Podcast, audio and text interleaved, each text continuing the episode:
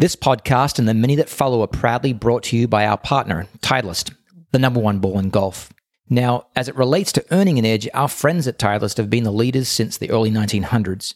And in order to compete and win at the highest level, frankly, there's no room for second best. For this reason, the best players in the world trust Titleist. Hey there, Corey Lundberg from Altus Performance here, and this is episode 17 of the Earn Your Edge podcast. And our guest this week is the very first caddy that we've had the privilege to interview. And lucky for us, it's probably the most prominent and accomplished caddy of the last 25 years or so, Jim Bones Mackay, who, of course, was longtime caddy to Phil Mickelson and now commentator for NBC and the Golf Channel. And Cam and I have been really motivated to get the perspective of a caddy in one of these interviews. Hopefully, you've picked up on the fact that we see golf IQ and tactical intelligence as being a very clear separator for the best players in the world. As coaches, we see this all the time. It's amazing how some players are just able to pick up on certain environmental cues, and it's a skill that can be a massive separator.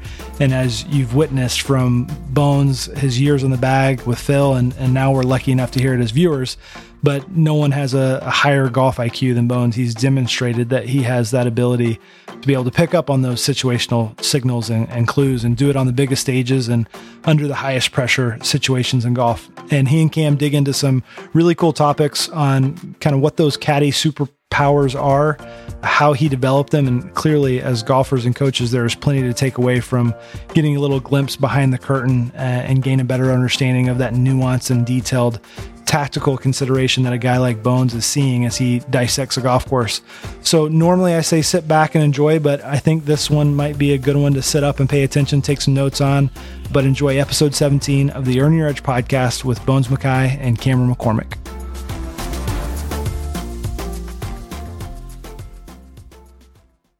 The first question I want to fire at you comes out of curiosity because I don't know the story behind it, but where did the nickname Bones come from?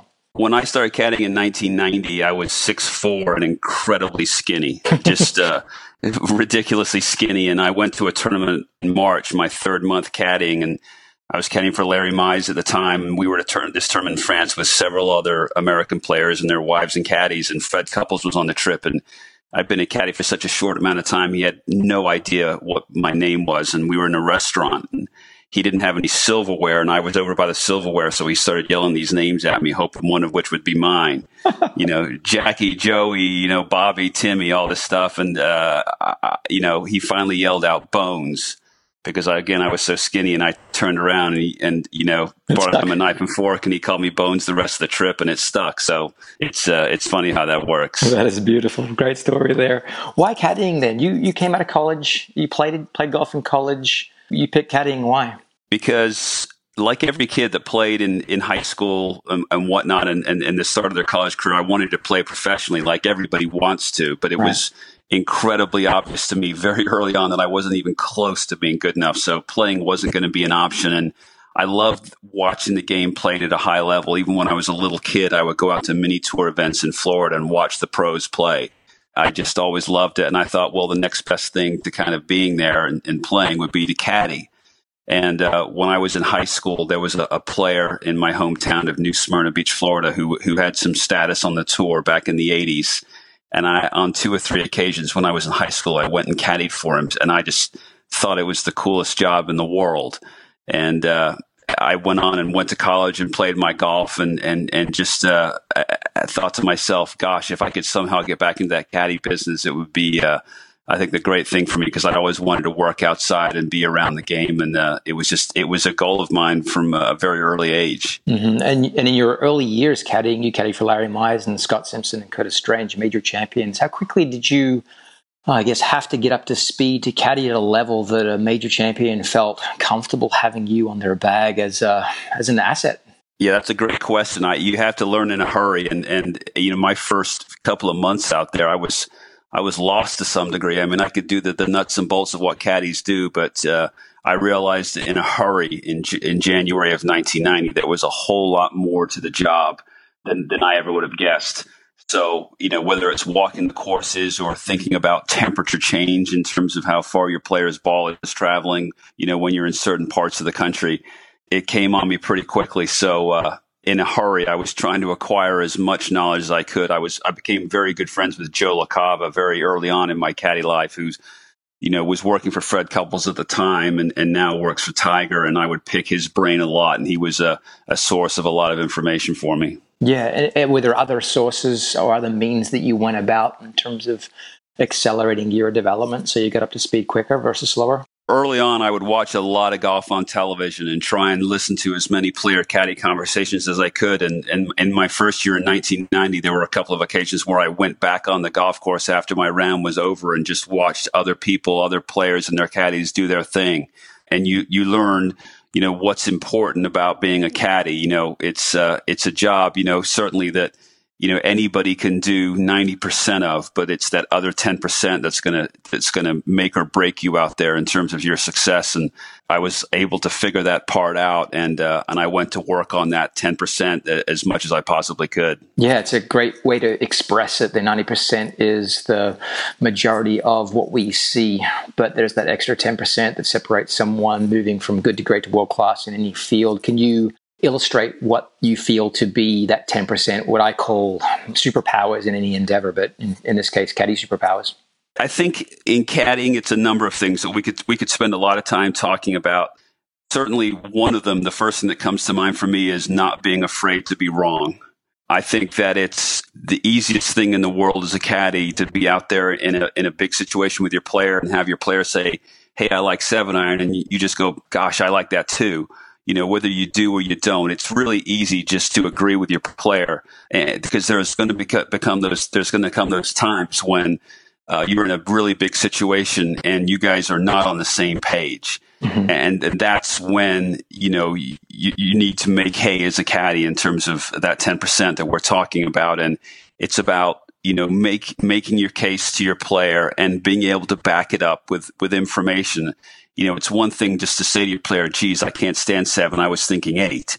But if you can tell them, you know, you, you know, on the third hole yesterday in the similar wind and similar temperature, you hit that eight iron 163 yards. Mm-hmm. If you can back that up with concise information and say it in as few words as possible, you can, you can transfer a lot of not only knowledge, but a lot of confidence in what you're saying. And he's going to feel that much better about what he's about to do. Right. It's interesting you say that because in my experience coaching, I'm actually, I like to invite and I'm looking for a discussion, recognizing that coaching, similar to playing, similar to caddying, I guess similar to uh, trying to get somewhere when there's more than just one person involved. In fact, sometimes when there's just one person involved and you're having a conversation with yourself, is a it's a two way street of this is what I think, this is what what you think, and uh, what's the best course of action to yield success. So, very interesting you say that. Is there anything else that comes to mind in terms of caddy superpower?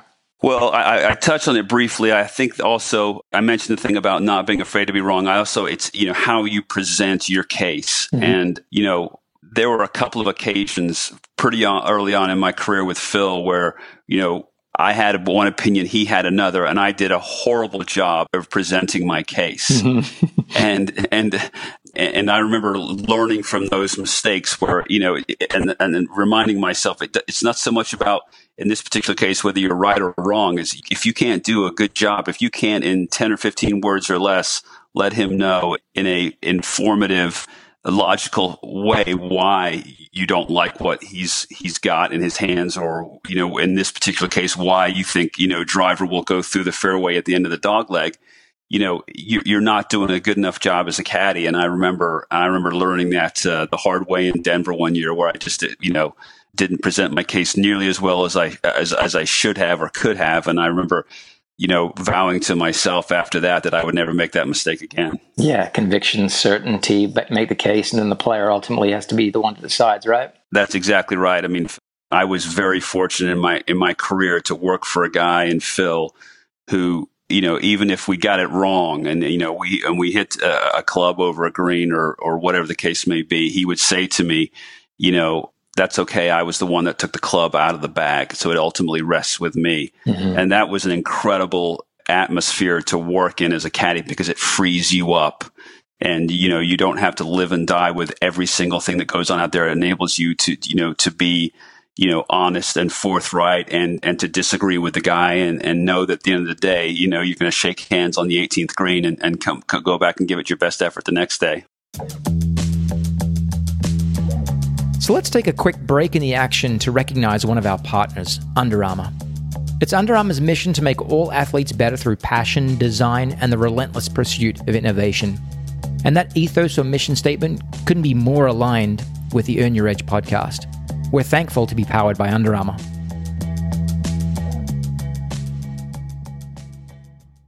You mentioned something very early in the conversation here regarding distance in temperature at altitude that anyone that watches golf can't fully appreciate, and, and that's the the layer of expertise and nuance that you bring to broadcast, which I think is absolutely amazing. But just for the purpose of this interview and the podcast and the listeners out there that either are supporting a competitive golfer at whatever level or are themselves a competitive golfer, can you describe whether it's generally or a specific situation that comes to mind the granular level that you guys you would peel back the onion or both of you would peel back the onion in situations where it's not a routine shot? Well, in terms of the temperature thing that you referenced, you know, I found out very quickly, and, and I laugh about it with my friends when the subject comes home when I'm home playing golf with my buddies. You know, you know, I'm so bad at golf that w- when I go out there and I hit a six iron, it doesn't matter if it's 60 degrees or if it's 85 degrees, it's going to go X number of yards because I just don't hit the ball as flush or as hard as these guys do, as you well know, Cameron. And uh, we had this amazing uh, incident with Phil very early in his career where he was he was playing the last hole of the tournament in Tucson. It was a very, very difficult driving hole, a tough par four. He had a par, a par to win the event, and uh, he hit it in the fairway. And and we got out there, and and you know we were waiting for the green to clear. There was a ruling in front of us up by the green, so I gave him his yardage, and it was a six iron. And we were really plugged in on the yardages, and there was a very short conversation. It was like, you know, I've got you got 196. You know, wind's doing X. I like six he likes six, we're ready to go. But this ruling in front of us took an inordinate amount of time. There was something crazy going along with a guy taking a drop away from a sprinkler that he didn't like, and we were out there for several minutes.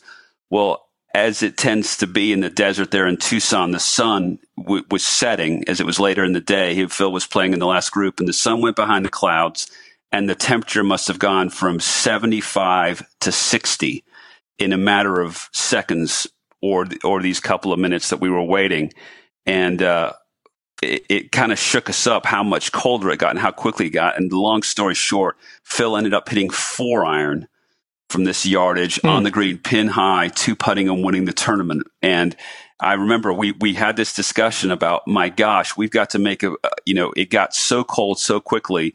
We then had to reference back to yardages from much earlier in the week when it had been much colder. We trusted what we were doing, trusted you know the read that we had relative to the adrenaline in his body, and he ended up hitting two, two clubs more on the green, pin high, two putting and winning the tournament.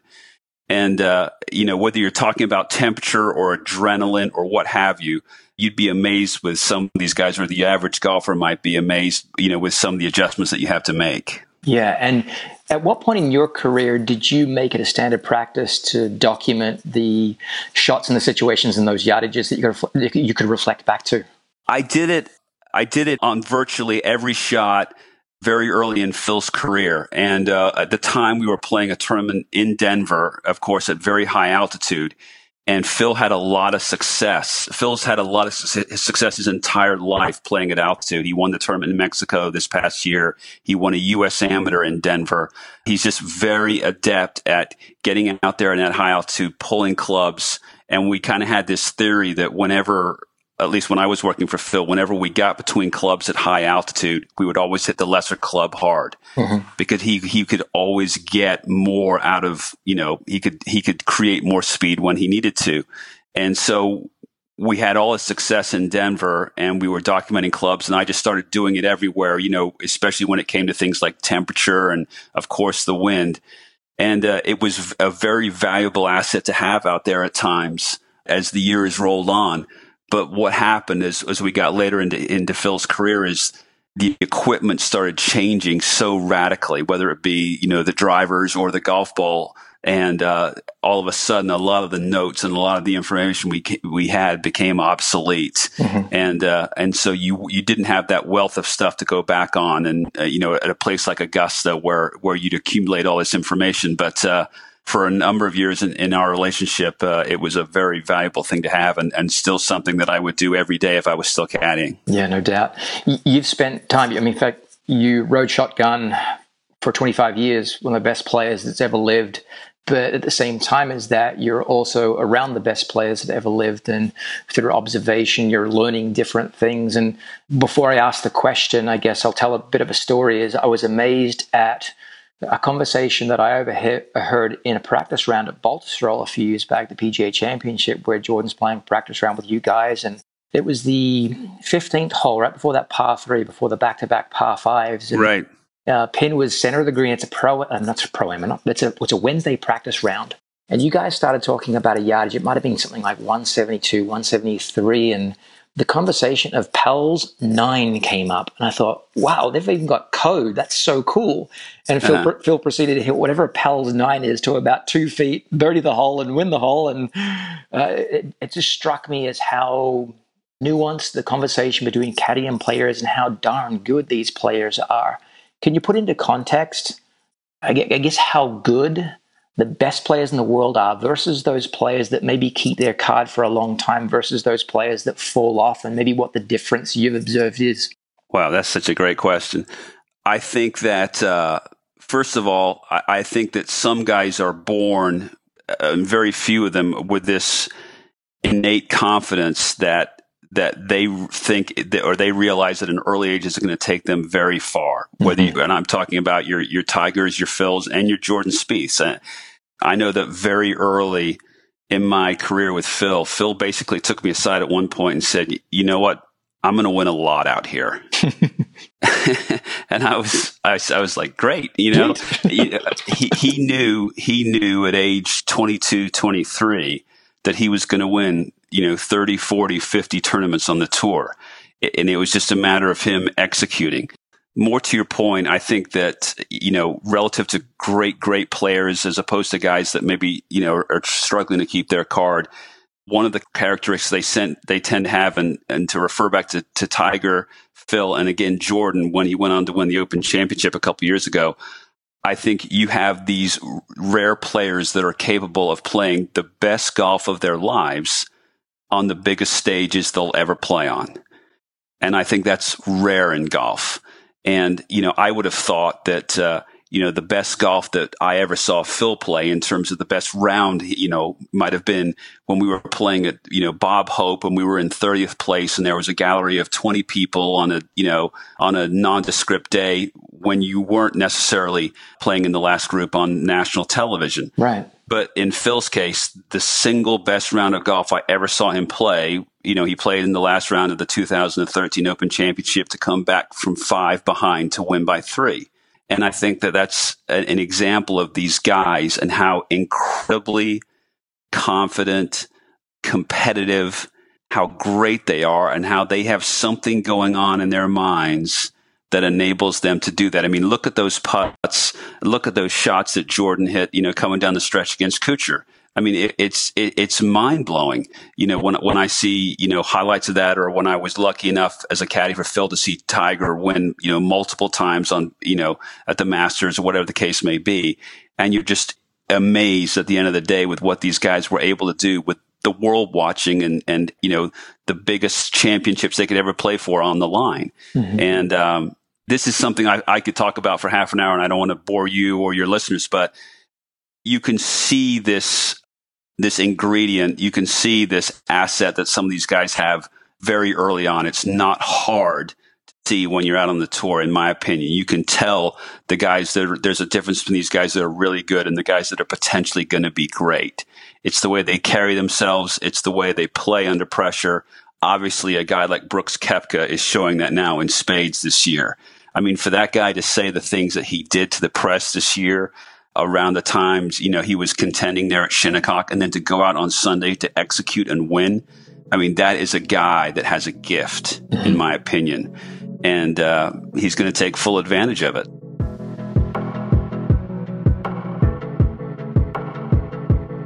There's a quote that comes to mind, and wide receiver, Miami Hurricanes back in the 90s, big time players make big time plays on the biggest of stages. I can't rem- quite recall who it was. Maybe you do.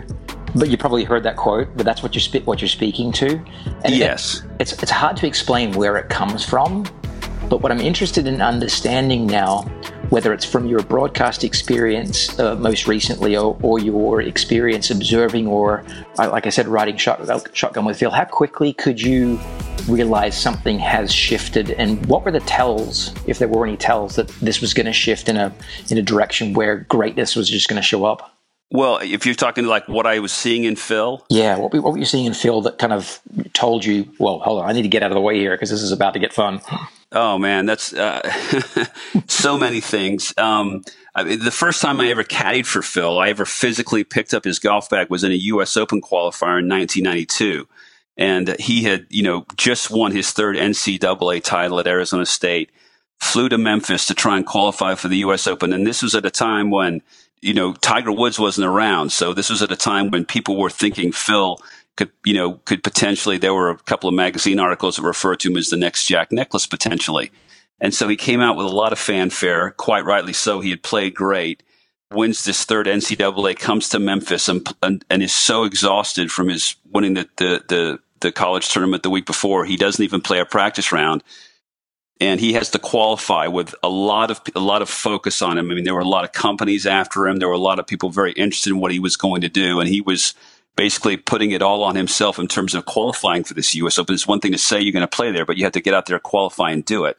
And uh, he shot 69 the first round. It was a 36 hole qualifier there in Memphis, and he had to shoot another 69 or so to qualify. And in the second round, he broke the course record. and I literally, you know, we were out there again. This is the first time I'm physically seeing him play. And I was, you know, on, on those occasions where he would drive it off the fairway, I would be looking under trees and he would be looking over trees. and I remember thinking to myself, "Oh my gosh, I have I have got to forget everything I think I know about caddying right here because this guy he's hitting shots that I can't even imagine in my mind's eye here."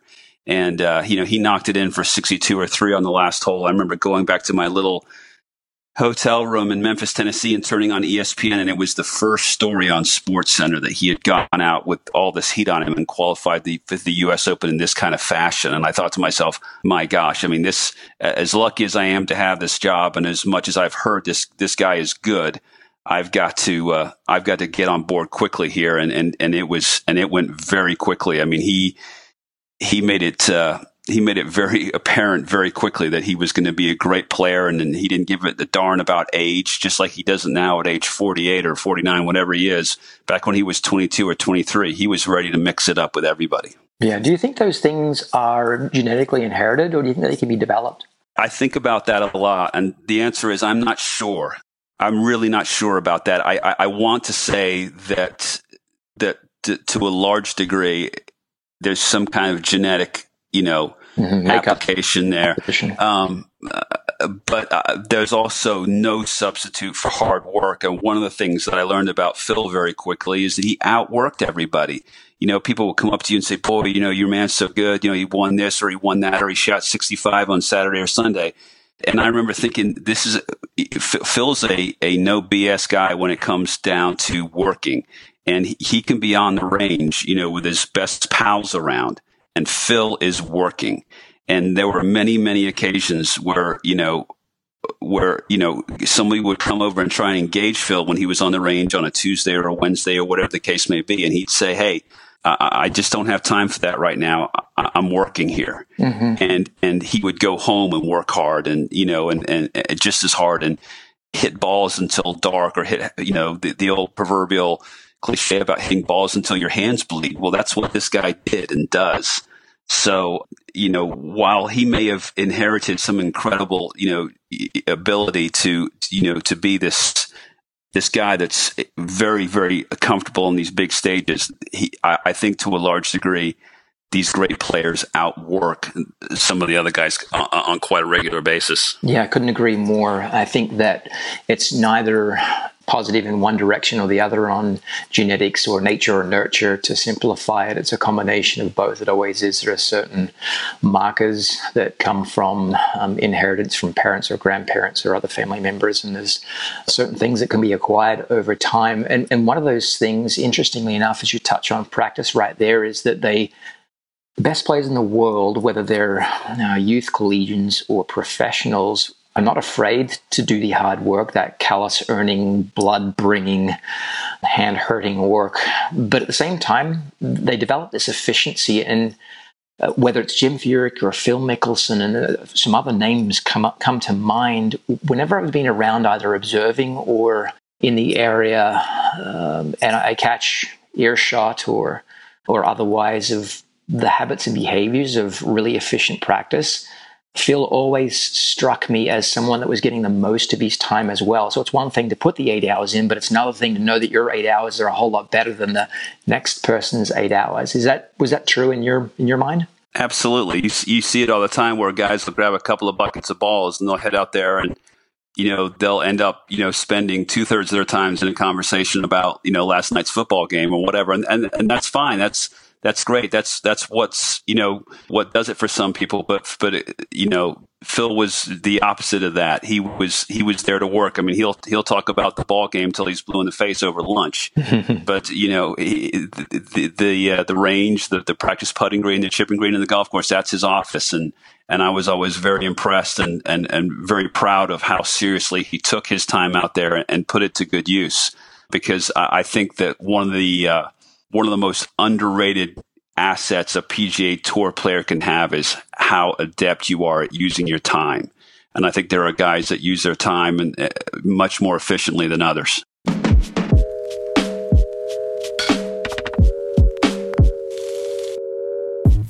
It never ceases to amaze me also as I'm out there, whether I'm watching Jordan or Bo or any other players that I coach or those that were around and you're playing practice rounds and you're thinking, man, this player hasn't got it right now. And then lo and behold, come, come Thursday, they shoot 64, 63, and they're right in contention. Can you allude to how quick that turnaround can be by using maybe a specific example? Absolutely, yeah. Um, there were a number in Phil's career. One year uh, in particular, this would have been in the early mid 90s, getting back to Tucson, which I referred to that term a little earlier we were in Tucson one year and played late in the pro am on Wednesday, and it was just a disaster. Phil had no command at all of where the ball was going. It was a golf course he'd won on previously. He took the tournament, you know, all tournaments very seriously, but it was a golf course where he had mojo and uh, he expected to contend or win anytime he teed it up in Tucson back in this time period and uh, he played really poorly in the program. Had a late tee time on Thursday, something like a 1.30, and this was before, before the internet, I think, and cell phones. And as a caddy, you would have to guess, you know, when you thought your player was going to come out there if he didn't otherwise tell you. And I thought to myself, boy, as as poorly as Phil played in the pro am, he's going to come out really early tomorrow. So for this one something time, I think I got to the golf course around 8:30 or 9, and I stood there for a minute, and here he came out of the locker room and we both, you know, kind of smiled at each other, knowing, you know, why he was there. And we went to the range. And I'm not kidding you when I tell you this, Cameron. He started hitting balls five minutes later. This is what, whatever this is, three, three and a half hours before his tee time. And he never stopped. And he hit it all over the place. Nothing got better. We were literally just get, you know, anything we could kind of throw against the wall. We were trying to, uh, you know, st- you know, stand taller, stand shorter, you know, yeah. you know, widen your stance, whatever the case may be, anything you could possibly say to a guy that's, that's hitting golf balls. We tried that day and to no avail. And it literally, it came within minutes of his tee time. He probably had hit 10 or 12 buckets of balls at this point, And we were just grasping at straws. And at some point I said, stand, let's stand closer to one. So he, he stood closer to one. It's now a couple minutes for his tee time. He's not even going to have a chance to putt. He hasn't eaten lunch. And he hit two or three shots in a row that actually went at his target. so, but that was all he had a chance to do. We now had to sprint up to the first tee. He buried the first four holes and won the tournament. and so, you know, I remember, th- I remember thinking to myself at the time, I mean, my gosh, I mean, it was one of the things that definitively made him so great is he could plug something in and incorporate it and it would it would just yield automatic results and uh, one year he was playing in San Diego and had struggled most of the week. And we were playing the, the, the 10th hole on Sunday in about 30th place. And he was, I, I was walking, you know, 20, 30 feet from him and I heard him say out loud, Oh my gosh, I got it. I said, What's that? He goes, No, I figured it out. I know what I've been doing wrong. I said, Great. And I think he birdied seven of the last nine or six out of the last nine and finished third. but but, it, but again, he could plug it in and he would have just incredible success seconds later. Isn't it amazing? Absolutely amazing. Then another layer of uh, performance that uh, we know we experience um, that I want to understand from your side, and then maybe observations on players is pressure. Um, how did you feel pressure? Because I've heard stories that Phil doesn't really feel pressure. In fact, Paul Azinger tells a good one that I won't touch on at this point. But your situations in big events, feeling pressure, and whether it's by example, Phil, how he dealt with it, or other players. What advice would you give for listeners out there that are trying to compete and, and maybe falling victim to um, the pressure that they're feeling? Yeah, I, I, I don't think I don't think pressure, feeling pressure, is necessarily a bad thing. I've seen world class golfers be very very nervous before big rounds and go out there and play incredibly well and win the tournament in commanding fashion. So I think it's all in how you, you choose to accept, you know, what it is your body's telling you. And, uh, I think, you know, certainly, you know, for PGA Tour players, for great PGA Tour players, where they're feeling pressure on the first tee on Thursday of a major, on the first tee of the Masters, I think, you know, part of the reason they're feeling pressure is because they know deep down they can win. And I think a lot of it has to do with how you process that and how you ultimately, you know, deal with it on the golf course or as you make your way around. I think that, uh, you know, Phil, you know, I, have never really had that conversation about what he felt or what he didn't, but, uh, you know, you could tell in him, in, in the way he was carrying himself and the way he communicated with you, that he knew he had a chance to win virtually every time he teed it up. And when you got to those big events, the ones that truly meant, uh, you know, that were truly special, the majors or, you know, you know, the chances he had to, uh, you know, to win a major for the first time or win yet another Masters, whatever the case may be. I think that, uh, you know, when you saw those characteristics in him, I, I, I always took it as him basically saying, "Hey, man, I've got as good a chance as anybody to win this week." Mm-hmm. Yeah, very interesting. Who comes to mind when I ask the question underrated players in your time, both in and around the PGA Tour in any capacity? Wow, there'd be quite a few. I, I think that uh, I think I would classify David Toms as underrated. We played with David Toms the very first Ryder Cup match he ever played in, which was in 2002 in the Belfry. It was an alternate shot, and uh, Phil knocked it on the green about 30 feet from the hole, and we were standing on the side of the green while the European team was putting. And David Toms came over to Phil and said, I can't stop my hands from shaking. and I looked down thinking, okay, well, they might be shaking a little bit, but they were shaking a lot. I mean, it was, uh, you know, that Ryder Cup pressure that we all hear so much about. And David then went over. It was his time to put, turn his turn to putt at this point. You know, remarked his ball and made this thirty footer right in the center with his hands shaking. and I, I, was always, you know, so impressed with him in big, you know, moments. And certainly Phil lost to him on the last hole of the PGA in 2001 in Atlanta. David made a ten footer right in the middle to win that tournament. But you would play with him these Ryder Cup matches, and you would get to these holes where the fairway was basically laid out. They wanted you to hit two or three iron off the tee, and David would hit driver into these bottleneck fairways where the fairways were ultimately 15 yards or, or so wide. And and I just thought to myself, he he was he was uh, a guy that maybe never, you know, he was very kind of quiet, you know, Southern gentleman type of, of individual, and I thought he never quite got the uh, a lot of the uh, due that he was deserved, but he, he comes to mind for sure. Yeah, I couldn't agree more. The little bit of time that I spent spent around him, he's an impressive person, and a little bit of time I got to watch him play, also an impressive skill set. Wouldn't uh, necessarily overpower any golf course, but could certainly get the job done with a set of skills that didn't have that glamorous appearance, if you will. And so you touched on it. I have to ask a Ryder Cup question. Can you put into context for the listeners the your Ryder Cup experience? And you know, it's an exhibition, and the players don't get paid at all, and uh, but it means so darn much to them. As soon as the national anthem, the honor of representing your country, et cetera, et cetera, I'll let you go go to town on it. Well, you said it yourself, Cameron. So darn much. I mean, that's that's you know, it drives me nuts. You know, obviously we're we're a couple of weeks removed from the U.S. You know, not winning in, in France, and nothing drives me more crazy than to come home or, or to hear it, it suggested that well, it just means more to the European players.